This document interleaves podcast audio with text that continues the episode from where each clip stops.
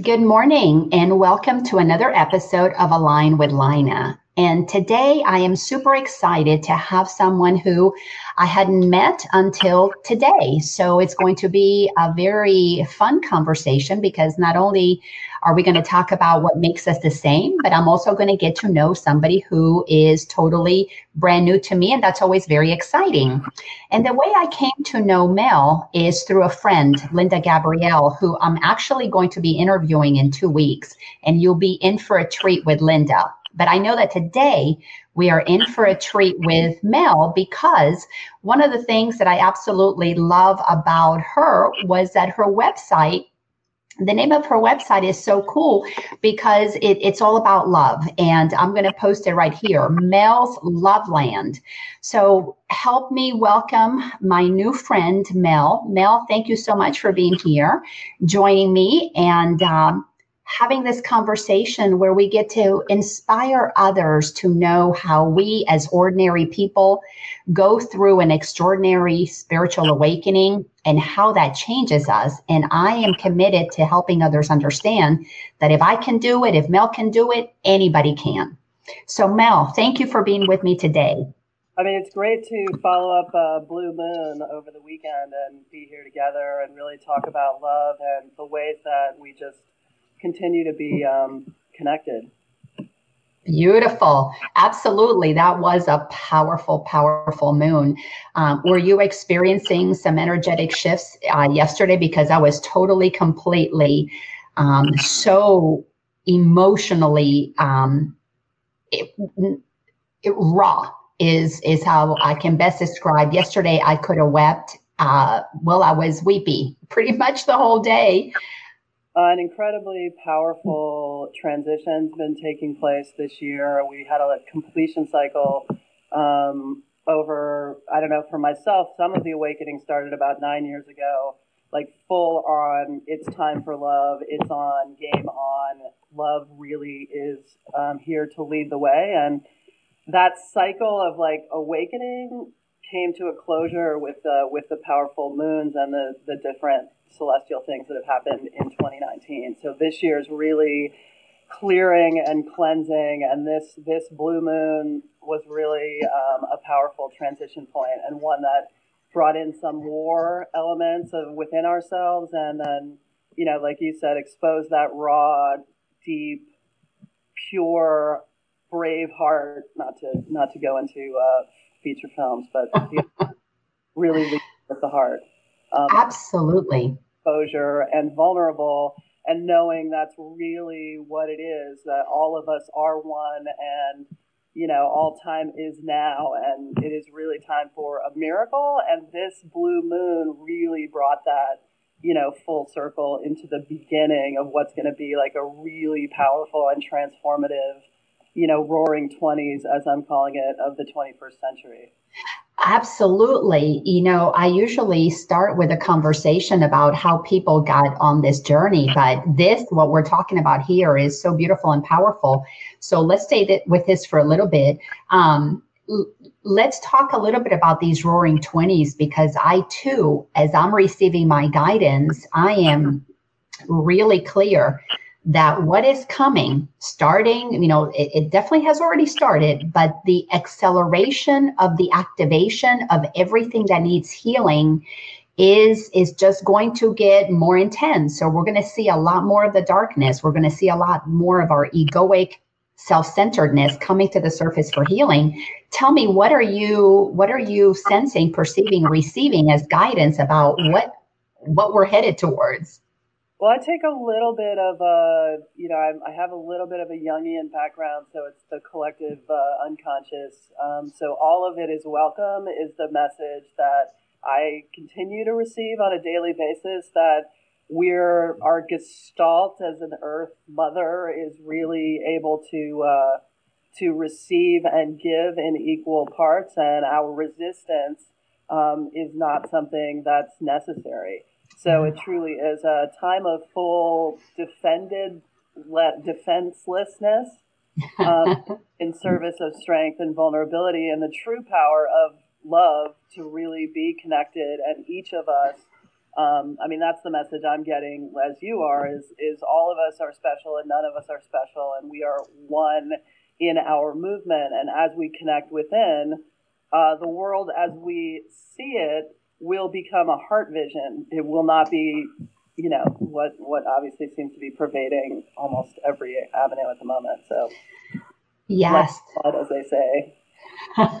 yes, this is a, it's an amazing time of of healing. It really is to me as within so without. So it is a reflection of that same personal journey that I went through where I had to face my ugliness. I had to face my self-centeredness, my selfishness, my my fears, my judgments, my my sense of superiorness, of inferiorness.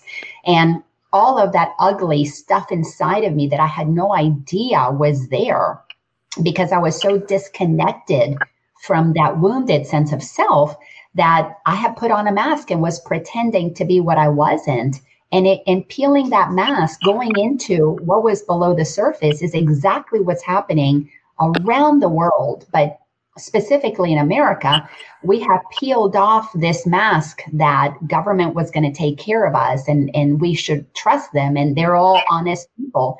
That mask has been peeled and now all of the ugliness is coming to the surface. And like you said, it really is for healing, which means for forgiveness, for awareness, for acceptance, for personal responsibility of how powerful we are so can you imagine if we start using that power instead of to create from egocentric selfishness, we begin to create from from love and from from caring and from oneness and cooperation? amazing. What are your thoughts on that? Well, I really feel grateful to uh, every extent that many of us, and they're in every community um, around the globe. I do a lot of traveling um, I obviously live in Los Angeles, California, which is the city of angels and ideas and truly like a central powerhouse of light. And honestly, um, you know, the, the joy that we're expressing with having 10 years of getting through everything we had to get through, our e- whatever stuff has come up as, as light workers or people that have been called, listen to the call, and then we're like, oh, I need to come from my open heart. And what that means, like you said, in peeling back everything, um, we're 10 years, I'm 10 years into a process of daily transformation, of really considering the possibility wow, my thoughts on this, my judgments on this are not true. So that's 10 years into decoding the world that was created in the 20th century. So I, I feel a sense of joy that we're finding each other, that we're continuing to build this net and network of individuals who really do have a sense of, wow, I may fall down, but my sisters, my brothers, and those that are my neighbors will be there for me, and I can trust in that. And, you know, I'm never alone in my thoughts. As we talked about uh, prepping the call, you know, I'm always loved and we together obviously create miracles because it's our unity that uh, that brings us forward. And others are are you know going to need some help with that. So we have a spiral already working um, to transform you know the worlds that we're experiencing and multidimensionally is, is is one of my favorite things. That you know year nine you start to go oh I'm in a multi-dimensional universe of which everything's changing based on, you know, my heart vision. Um, yes, absolutely. So then let's go to your life before that, those, you know, nine years, because uh, it, it, seems like through my experience now teaching for 13, 14 years, I've, I've worked with thousands and thousands of people. Um, and I can see that there is like a line that gets drawn in the sand. There's the before consciousness, and then there's the after consciousness, uh, or before awakening, or whatever you want to call it. But there is a distinction when we become more more love centered. And tell me about what was life like for you before the the nine years ago when you had that shift, and then we'll talk about what's happened since. But take us back to what was life like for you before that. I had I have had a blessed life. Like I absolutely have tremendous gifts that I've been given and been able to share beautifully um, throughout my life. And I, I, one of the turning points, you know, of considering like, wow, I feel like I have superpowers.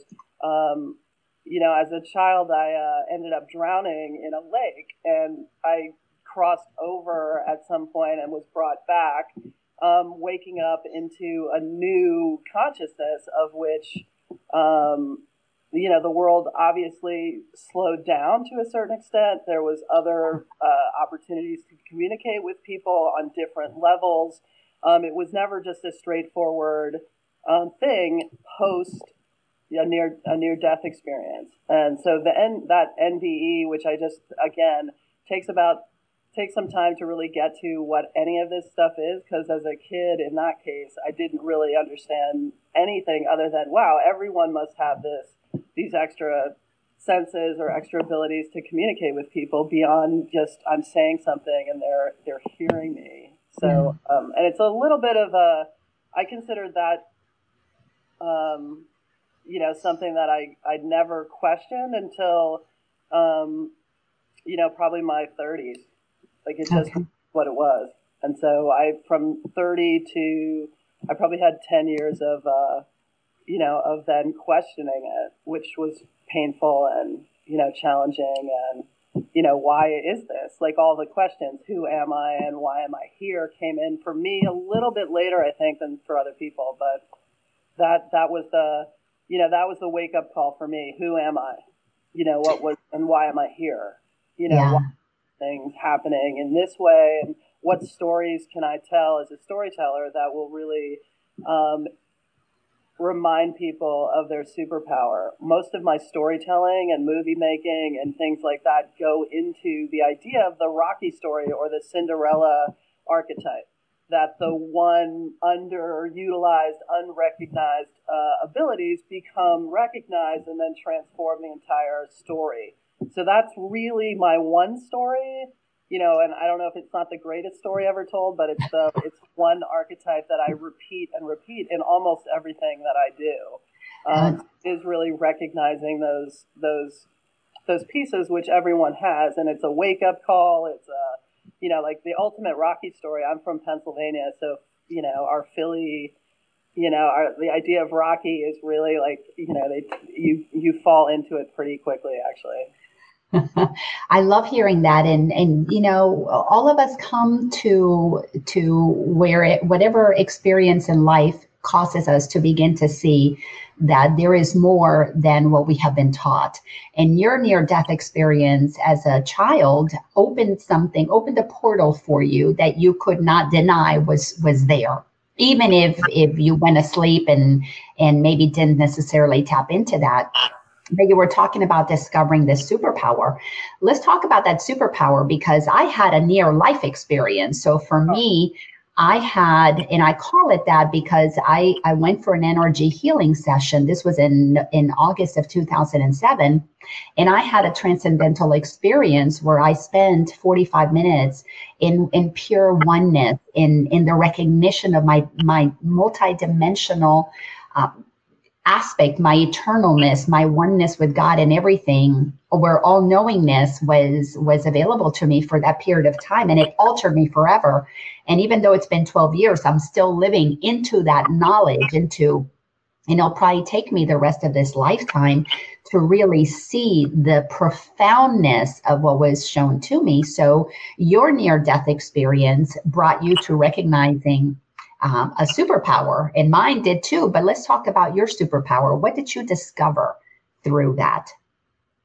Uh, I discovered we're more than you know. It's an infinite life, life and death, and it's an infinite cycle of opportunity to, you know. I think it's birthless and deathless, dear soul. It's uh, each each is its own experience within the life cycle, and nothing um, is to be feared. So it really is the ultimate fearlessness um, is really what I my takeaway from you know dropping under the surface of what is possible. And you know I'm you know, I've I've worked with this material in my nonfiction autobiographical work to kind of express and experience, I guess now what you're calling this near life experience or total life experience, uh, as I guess I would put it, yeah. where you are plugged in and completely connected. And there is something, you know, when you almost died as a kid, it really gives you a little bit of a what what in is a hyper vigilance of the world, and uh, you are operating and projecting. So we are projecting a hyper vigilance of which um, you know, when you get in the movie business, you're creating a world anyway. And that's that I took that experience and created as many Cinderella stories as I could. So the superpower became a super projecting power of the world is really a magnificent place full of wonderful people. And this is what happens when you apply care and work and a discipline every day to keeping your heart open and actually believing because you know the lies in our beliefs or whatever. So if you believe that you're moving into um, you know your greatness it's it's really some wonderful reminder for people. So for me that superpower of just knowing we are projecting and why not project a wonderful magnificent grand drama that really inspires others through um, through its you know, it's telling because stories are how we heal. I mean, stories are why we lie as people. We tell stories based on our perceptions. So it's a really powerful thing to learn as a kid. And I was really grateful that, you know, I also had a family and a, you know, grand a matriarchal line that were very book and story driven. And so libraries and the idea of um, always having a wonderful you know, conversation about how this story evolved, or vampires, or you know, fairies, or murder mysteries, and um, you know, Tarzan story. I mean, we were always like kind of discovering some new world of which, you know, we were making sense of something. Isn't that beautiful? Uh, one of the, you know, you and I had shared uh, uh, while we were waiting to come live how we are both students of A Course in Miracles. And one of the things that A Course in Miracles helped me get really clear about is the the entire system of projection. And as I teach in my classes, I I remind everybody that every single one of us is is a light. And because of course tells us I am the light of the world. But then what happens is that when we are children, we begin to record. It's like we take on a, a movie camera um, and begin to record who we think we are based on what the world teaches us. And then we are projecting out into the world these stories. This idea of who I am gets get is what we see on the screen of life. But what is so fascinating is that if we take the movie out of the projector that we recorded, that this is the way things are, the light is there because the light is what allows us to see that very projection on the screen, but the light is what we actually are. So it's not that we're not going to have a story to tell. Is that what story do we want to tell? Do we want to tell a story that is in alignment with our truth and our magnificence? Or are we going to keep telling a lie that we're less than, that we're unworthy, that we're better than? Um, and that is that that's the whole process of this incredible awakening share share with us what are the things the lies the stories that we've been telling ourselves that you've discovered in your life and, and through your work that block our light that block the truth of who we actually are that we're awakening from this is a funny one for me because uh, the book that i have coming out this summer is called uh, vanessa by the sea um, and love always remains the answer. So whatever question you're asking, love always remains the answer.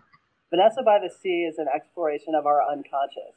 Um, it uses the ocean as a metaphor um, for that exploration of going under the surface. So it really is the realization of, let's say, you know, we talk about this a lot in, in different circles, different healing circles, different ceremonies, and things like that. We're only able to project, process 5% of the light that's always broadcasting as our human, whatever our, our human scenario is. So for me, I love that concept of I am the light of the world because that 95% of pure possibility is always present. So, in the context of what's next for us, the um, the we've only begun to scratch the surface of what's possible because we've got so much available light to really magnify or prism or create rain like whatever we choose we create in essence and i know your your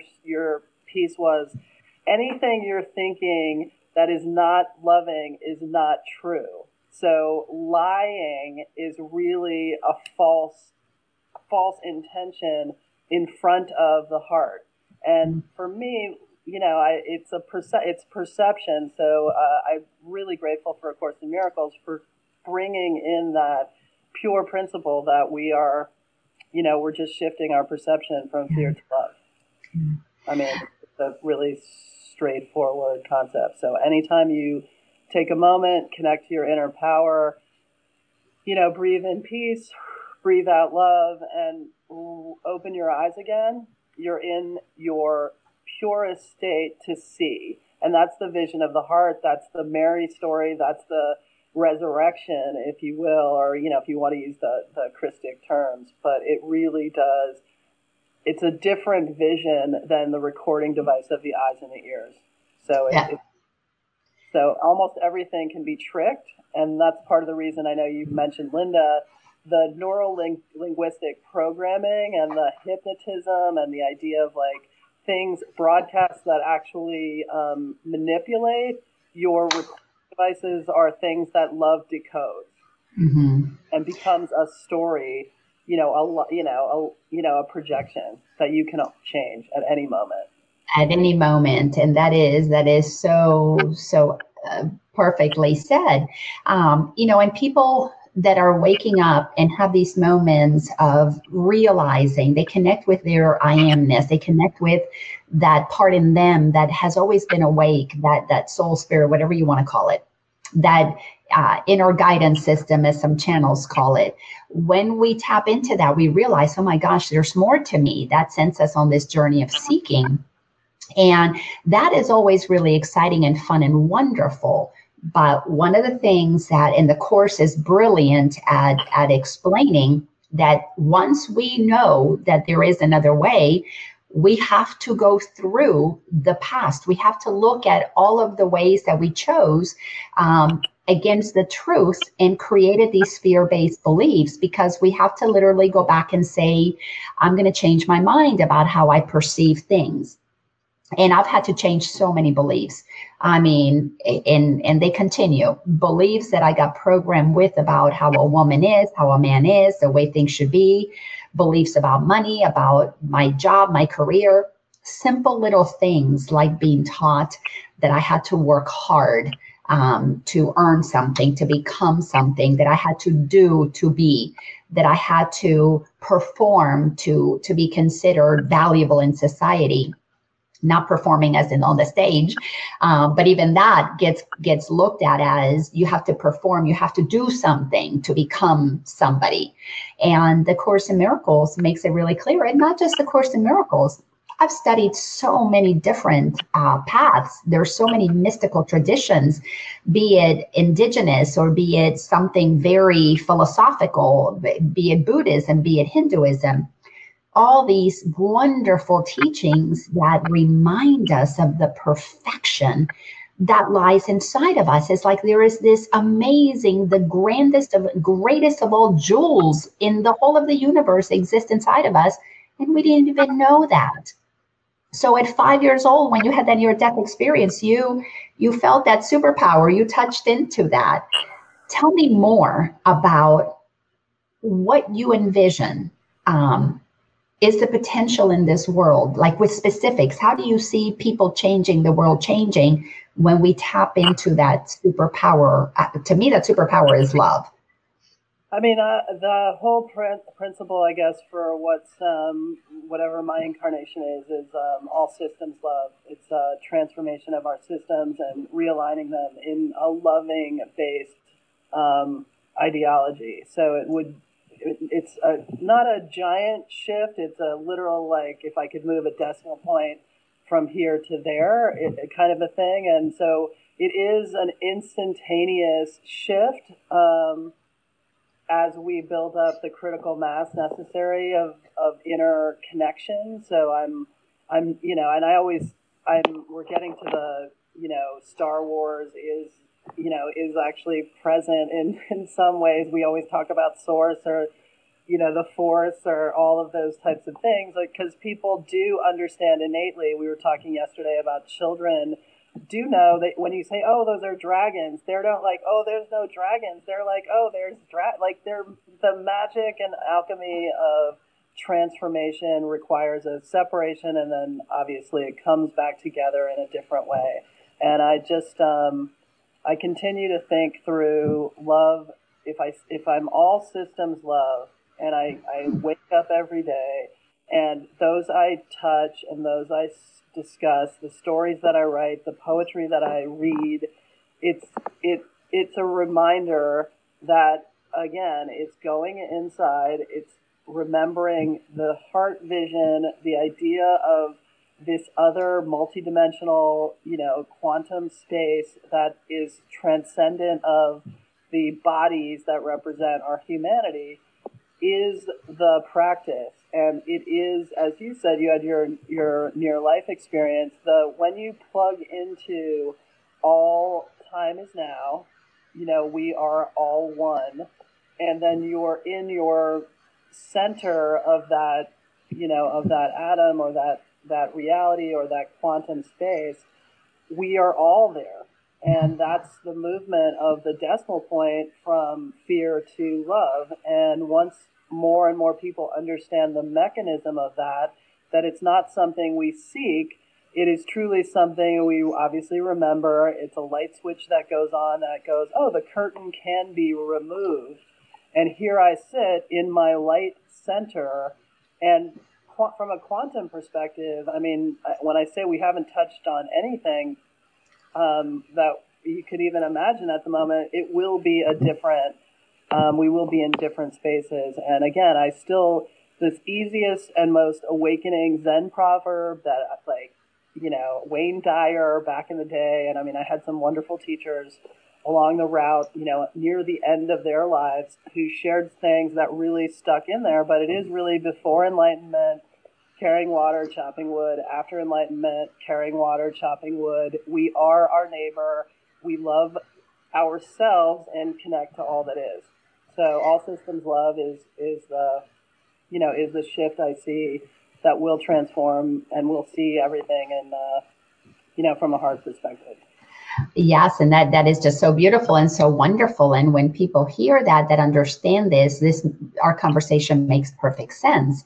Uh, but somebody who hasn't had these experiences, this sounds like so woo woo and so out there, and like, what the hell are you talking about? We're multidimensional and love is so easy and we're all one. Share some practical um, things that you've done or that you have observed others have done that that are like how do we move that decimal? How do we what what happens to life? How does it change? Because as you said you know before enlightenment chop wood and carry water I actually wrote an article uh, really recently, like a, a, month or two ago. Um, before enlightenment, I did I did laundry and paid bills, and after enlightenment, I do laundry and still pay bills. But the way that I show up in the world, the way that I that I treat others, the way that I think um, has altered dramatically. It's a 180 degree shift, a total shift. Share some of the ways that would be would be practical shifts that we can make to experience that looking at things from love instead of fear or feeling that multidimensionality or feeling that oneness. Uh, i mean i my i've gone through i mean i i have gone through um, probably the worst self i mean i i always say this and i laugh because of this the when did you learn to hate yourself question. That's Malcolm X. Like, when did you learn to hate yourself so much that you chose things that perpetuated um, enslavement? So I and I'm coming a little bit later to Malcolm X due to my age and things like that, but you know, and there's several leaders of the civil rights movement who really cut through like, you know, a hot knife to butter the concept of self hatred.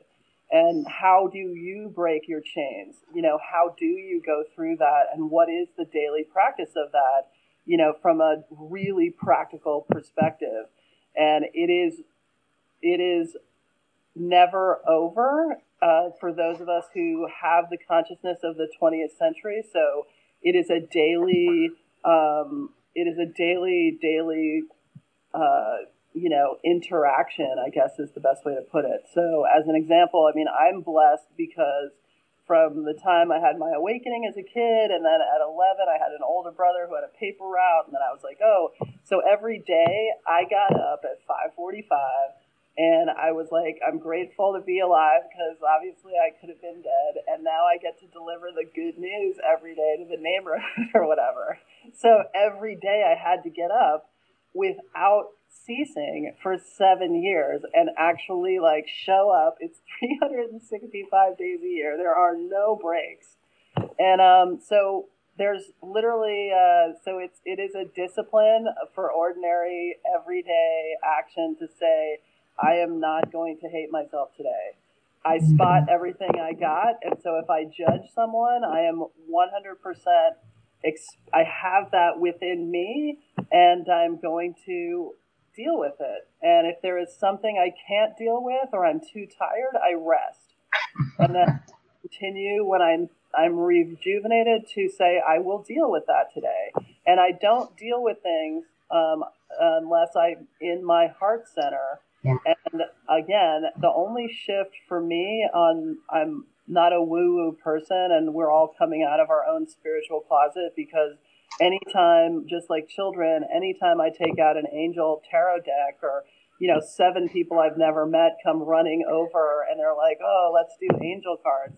And they're not people who are doing angel cards. so people understand the energy of I'm opening up a loving channel a light language and stuff like that. So it's like I don't really get into because I'm the least woo woo person, and yet I've almost died several times, and I, you know, I'm I'm doing the best I can with my, you know, with the challenges that I have in life and the things that every day. Like I said, how did you learn to hate yourself, and what does it mean? to shift that and then what is a practice you know and you've tried um, different things. I've tried different things, and um, you come to what works for you. And if it's literally making tea in the afternoon and saying over and over again, I am a magnificent woman, that's the practice for that day. If it is, I have to pay 17 bills and I really don't have enough money in the bank account to pay all those bills, or I'll be left with $3 after I pay them all, to say, wow, I really am going to do it because that's what we do. We pay our bills and we move into a movement practice. And at the end of the movement, I'm different because I've been in motion with whatever it was that came up for me. So I'm one of those people who believes in act, love is a verb, love is an action, and um, it's there's nothing woo woo about saying I love you to the people that you love the most and every day working to make their life uh, something that's that's wonderful. And that to me is everyday practical love. And, it is, and that that concept. And I hadn't studied Malcolm X, so now you've piqued my interest. So thank you. I'm going to definitely uh, study him because that that comment about how did we learn to hate ourselves that's the whole crux of our ego is we we had people in our lives growing up all of us had this just part of, of being born into a family whether it's an adoptive family or your birth family or a foster family um, we we are it's love is modeled to us by others and when we begin to observe these unconscious models of what love is we begin to recognize the conditional aspect of egoic love. And it is self hatred. It is absolutely self hatred because, you know, let's say as a baby, uh, my screaming bothers mom or dad, and now they're mad at me for that. That feels like, oh my goodness, other people are responsible for my happiness. So that means that I'm the source of mom's unhappiness, I must not be a good kid. I must not be, you know, I hate myself for making mommy upset. And that kind of of ingrained way of perceiving love that that we actually begin to shut down our heart center. We begin to cover up our heart chakra. Love cannot flow as it was intended because we're bringers of love and light to the planet. And when when as little children we get these models of conditional love, we begin to then condition who we share our love with. And the first one that we deny it from is ourselves. So that process of questioning, how did I learn to be hateful? not only with me but then it gets projected out into the world. As i said we put that in front of our uh, of our light and now we begin to see on the screen of life all of the the hate that is just a reflection of what's inside of us. Speak to as you see the world today what are your thoughts? How are you um, showing up in terms of being a model of how we can stop this hatred of others so that we can begin to to really not begin so we can continue to shift the planets there have been many before us. You know jesus was teaching this 2000 years ago buddha 2500 years ago. This has been around for a very long time. The egyptians 5000 years ago. Those who practice the the truth of that we are the light of the world um, so the models have been there, but how how do you see um, you being a model of that? How do you see? How do you foresee helping others to begin to shift this idea of hating people just because the media tells us to hate them? I mean, the conditioning and the broadcasts and the you know, to teach is to demonstrate, and our demonstration of what I consider to be broadcasting or transmission models have been really um, about fear. And, you know, I'm in the media business. And for me, um, my shift, my personal transformation, um, I started a company with a bunch of guys called Mindless Entertainment. and I was like, oh, this is funny. And, you know, we've made quite a few shows that were mindless. And at one point, I said to myself, it isn't, it's heartful entertainment is necessary. And I quit and disassociated myself with that idea of broadcasting things that are fear based and mindless. And mindful obviously has now been coming back into being, consciousness, and things like that.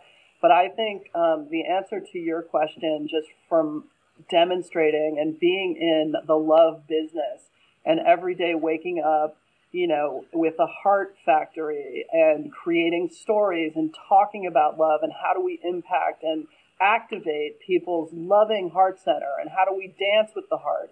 How do we move ourselves and become something that's truly, I am the light of the world. Thank you for sharing that lesson. That's one of my favorites, obviously, of that piece. There's so many wonderful ones, and I don't heal myself. I'm so psyched about this cycle of A Course in Miracles because I don't heal myself alone. You know, you're just into like, I'm rebuilding the world of love after I've broken my ego with those 130 days or whatever, you know, the way it's broken out in the Course in Miracles. But I just want to start my own demonstration of gratitude to those who have come before us and really have broken the patterns and our sisters and, and brothers are, are people who were slaves and indigenous folks.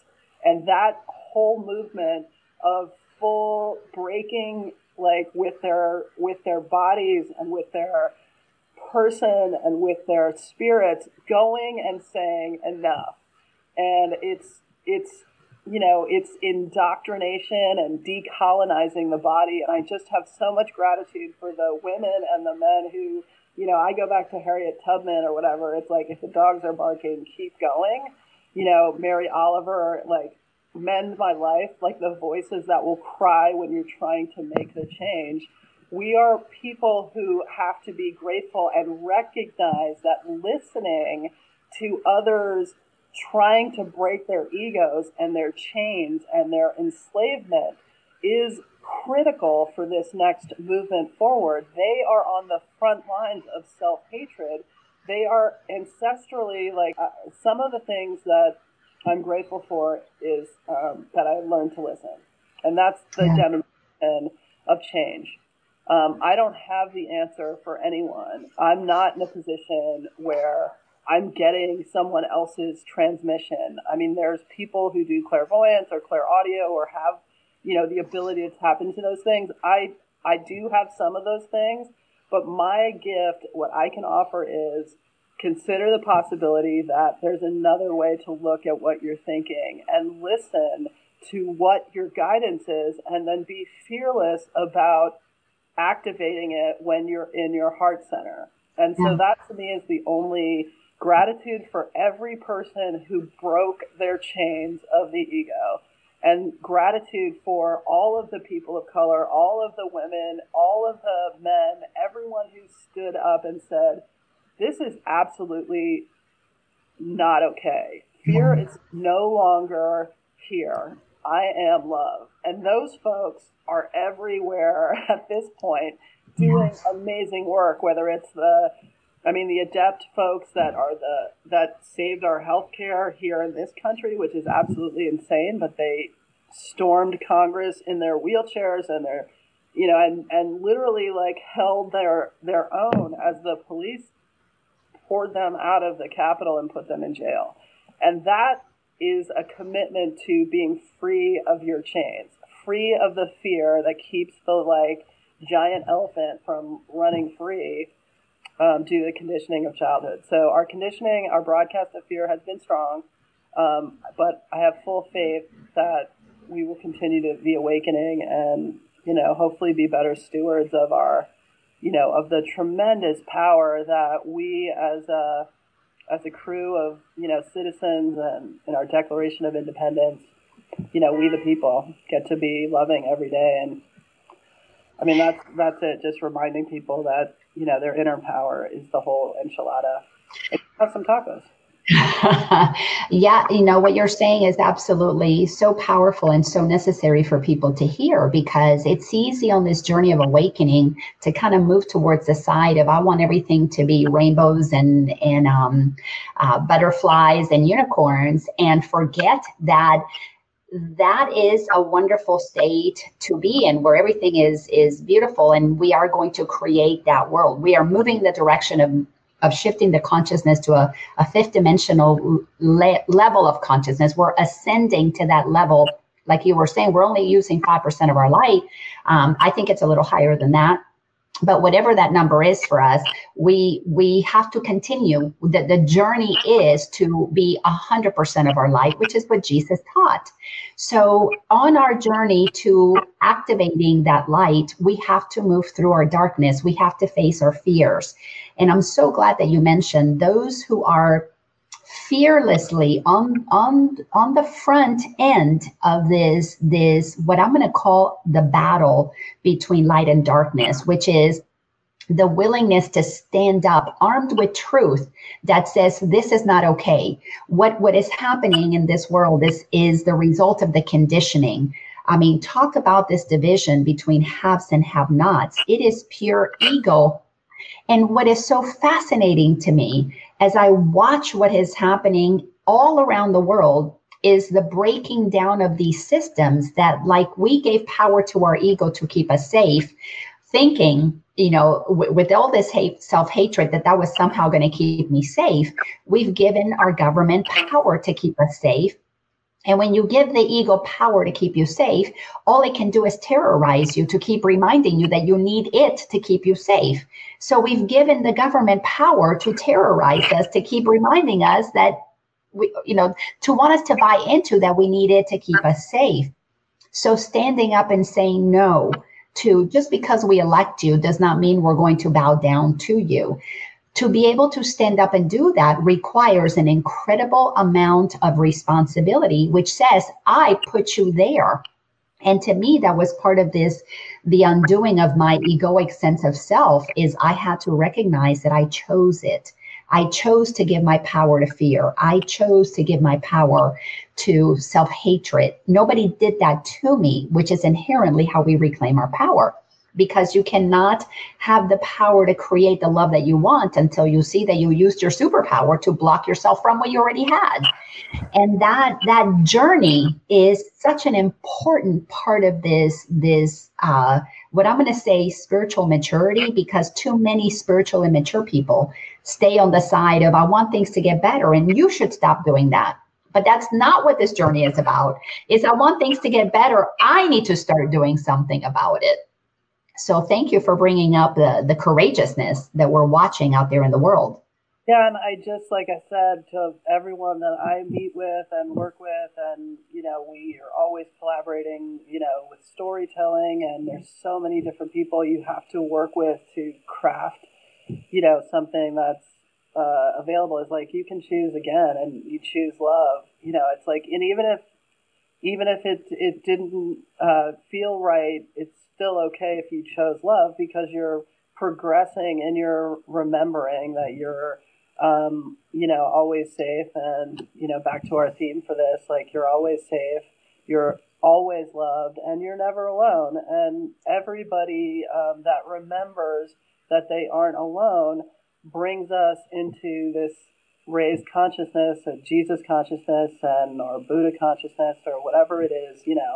And then the line from the Bible that's um, our uh, I've tried to work with it a little bit, but it's like, you know, if uh, there's, you know, do you know what Jesus said? Or I don't even know if it's a, like a joke of some kind, but um, if everything was love, I, I'm awake.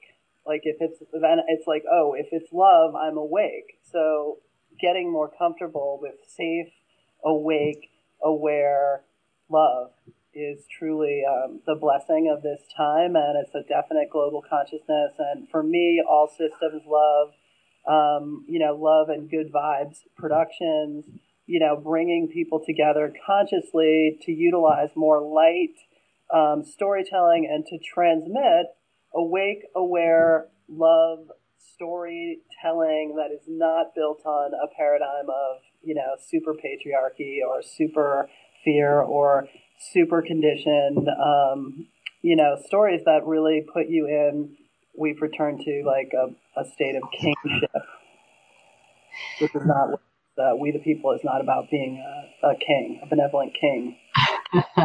yes, and being a benevolent king, or or or moving to the place of feeling like we're servants and and have to bow down to anybody because our equality is what is recognized through love. So let's talk about some practical ways of expressing love because we have been conditioned that love is conditional. And it is well i'll do this for you if you know i love you because you were nice. I love you because you're you're being good. I love you because you're behaving and you're you're not creating a lot of um, uh, activity and you're being good and you're quiet so i can love you let's talk about the practical aspect of what unconditional love is because to me it is to be able to love what is not appearing lovable. It is to be able to be with what is not behaving. Um, give us some tips of practical ways of bringing love into the planet, into everyday life.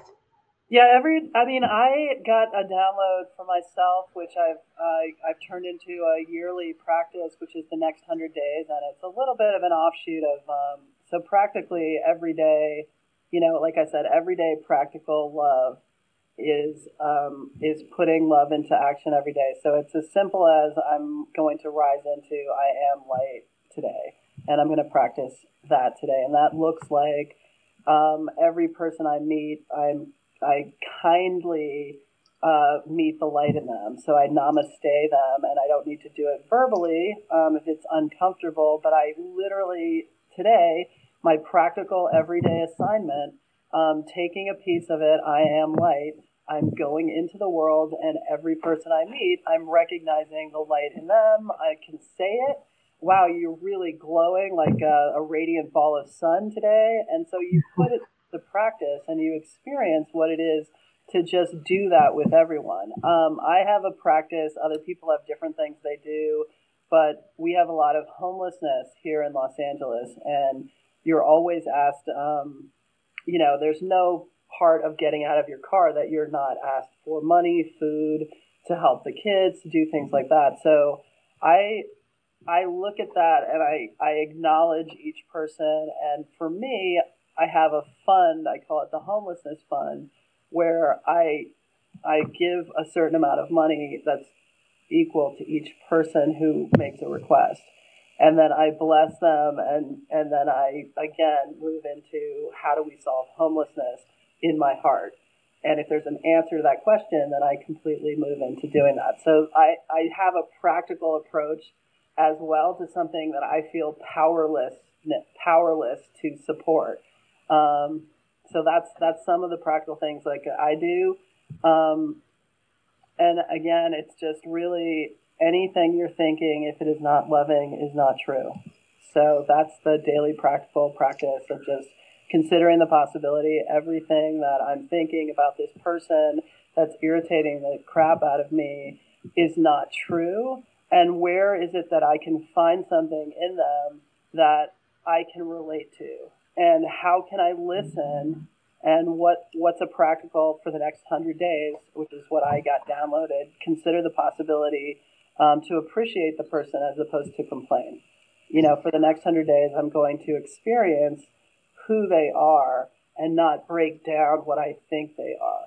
You know, and allow people the privilege um, in a practical, everyday way of taking a beat to listen and respond and not react. And practically, um, you know, love. Um, I, I've been given a great gift of people who have incredibly different opinions than I have. And without fail, people in my life um, have said to me with certain individuals, you have to work with this person, or I am in a life, you know, situation with this person and they are who they are, and you have to acknowledge them.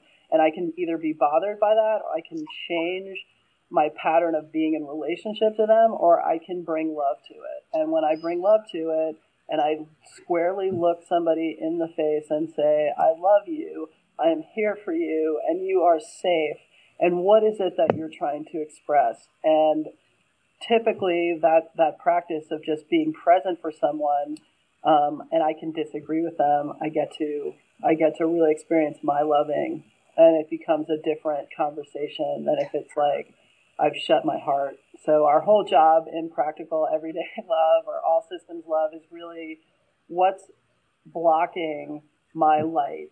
And it's in me. I can remove it and I can say, wow, I, I disagree with, like, I know um, we're in abortion central at this point, which my entire adult life um, has been a really easy rallying cry um, for, you know, a deeply held, we all are pro life. I mean, we are, we have allies with plants, we have allies with our animals, we are uh, you know, we are our neighbors, so I am obviously connected to all that is. So we're pro life. And my entire adult life, somebody's taken that away from me um, through conditioning and repetitive ideas that it's wrong or something's, um, you know, something's, uh, something's to be decided for someone else. Sovereignty over someone's body is necessary for me to feel safe. Exactly. And it's just inappropriate dialogue. It's an inappropriate conversation. I think we, as people who we are our neighbor, we love our neighbor, it is in our hearts to connect and be a comfort. And I, the whole dialogue around what it is has never made sense to me. I express, I listen, I sit with people you know, who, who go to abortion clinics on Sundays and fight um, fight the idea that somebody has a choice to go in there and get health care. And, uh, you know, I sit with them on Wednesday and we discuss, you know, is there another way that you can express this feeling that you have to, to really, you know, support life that's actually authentic and experiencing. So I, I, I tackle people from my own perspective, from my own consciousness. Um, and there's never not an opportunity to speak your to speak from the heart. And you do change um, when you listen and hear people. You transform decades of conditioned colonization. Oh, absolutely. And that that conversation of, of abortion is such a necessary conversation to have because it is highlighting to me as a student of the course in miracles it's highlighting so many things that we are totally completely uh, mistaken about. Um, number one it's highlighting the fact that we're focusing on bodies and not on what we are which is that eternal soul that eternal energy. So life never ends. It, it doesn't die. Um, it is it is pure energy that goes on forever. But the conversation that we're most mistaken about is what love is and what love does and it is about respecting that all of us have a connection to God, source, spirit, whatever it is that we want to call it. And any decision that is made is between us and that creator, that that that source. Um, so to begin to move out of, of this conditioning that the bodies are what it's real and move to the place of the heart that then can align with a mind that can think clearly and can think correctly is such a an incredible opportunity that we're facing right now because we are seeing that so many of these states that if not all of them that are that are have signed these laws. And i'm in georgia so i'm in i'm in one of those states about you know making abortion illegal are also states that call themselves pro-life, but yet they're for capital punishment. So it's highlighting all of the, the duality, it's highlighting the double standards, it's highlighting everything that we need to look at and begin to see that we're not meant to be controlling one another. We're meant to be uplifting and supporting and cooperating with one another, looking for solutions and not for condemnation. So these are powerful, amazing times to to do exactly what you said. How do we come to hate ourselves so much that we project that hate on others, that we hate them so much that we want to control their lives because ours are so out of control and so unmanageable because we forgot to love ourselves. When you love yourself, you come back to your eternalness. You know that we are non physical beings, and then we can use that superpower to create something that serves all of humanity if we invested that amount of time that our controlling politicians invest into wanting to tell people what to do, if we invested that that time and resources into educating people about what love is, it will not be long before we have a planet where we don't hate each other, where we don't rape each other, where we don't beat up each other, where we don't try to control each other, when we're not having sex because it makes us feel better about ourselves. Those things take care of themselves if we focused on what is true. And what is true is that there is a superpower that we all have access to, and we need to learn how to align with it.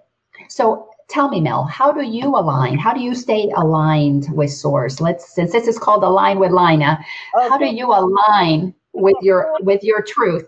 Yeah, the whole. I'm sorry to over talk you, but the yeah, I got super excited about. That's why I was. I know we didn't get there, but the alignment is the whole enchilada, and obviously, love is the ultimate unifier and it is the sort you know it is the thing that it's the energy that i got super excited there but yeah it's the energy that connects everything and our alignment within is what connects us to experiencing all things and all time is now and uh, it is the center of the wheel of life and you know anything um, you know so how do i stay aligned is is fivefold to a certain extent um, I have a physical movement practice, um, and I have energy practices, Qigong, Tai Chi, and I'm a Reiki practitioner, mostly for myself. I, I mean, I will occasionally do like a intervention of, I call it a love Reiki intervention, where someone's really lost their way.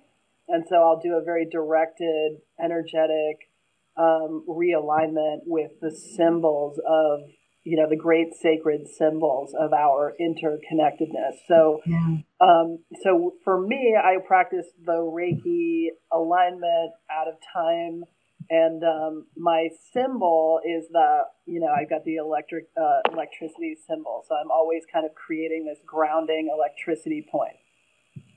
So that's uh, so energy wise, that's one of my practices, and then every day I'm obviously meditating in the morning and in the evening and if I need it that day, um, around two to three, I throw down some hardcore midday, like, ground, you know, full on grounding. Um, and I find that if I, you know, one, you know, I can get away with one meditation a day, but I find that for my own um, alignment and my practice of walking love, that it, you know, I, I find it's more effective for myself um, connecting to my inner power if I'm doing it two to two to three times a day. And writing, um, I'm writing and editing, and I have a docu series that asks the question, "What would the world be like if all of our thoughts were loving?" Mm-hmm. So that's in my uh, consciousness every day. Um, just what if all of our thoughts were loving? And if they were, we'd be in complete alignment with the dimensionality of life and death. And oh, yeah. So the question and the answer, you know, are, are at play for me every day. And some of the gifts of I live in a really beautiful canyon in Los Angeles. So there's trees and just gorgeous, you know, experiences with nature. And the weird part, um, which I every day, you know, process as well as part of my love you know, my decolonizing the body. Um, I live in a, they dammed the river that mm. flowed through, that would flow to the ocean. So they dammed it off and created Lake Hollywood. So it's an everyday genocide where I live, where they've diverted Mother Nature.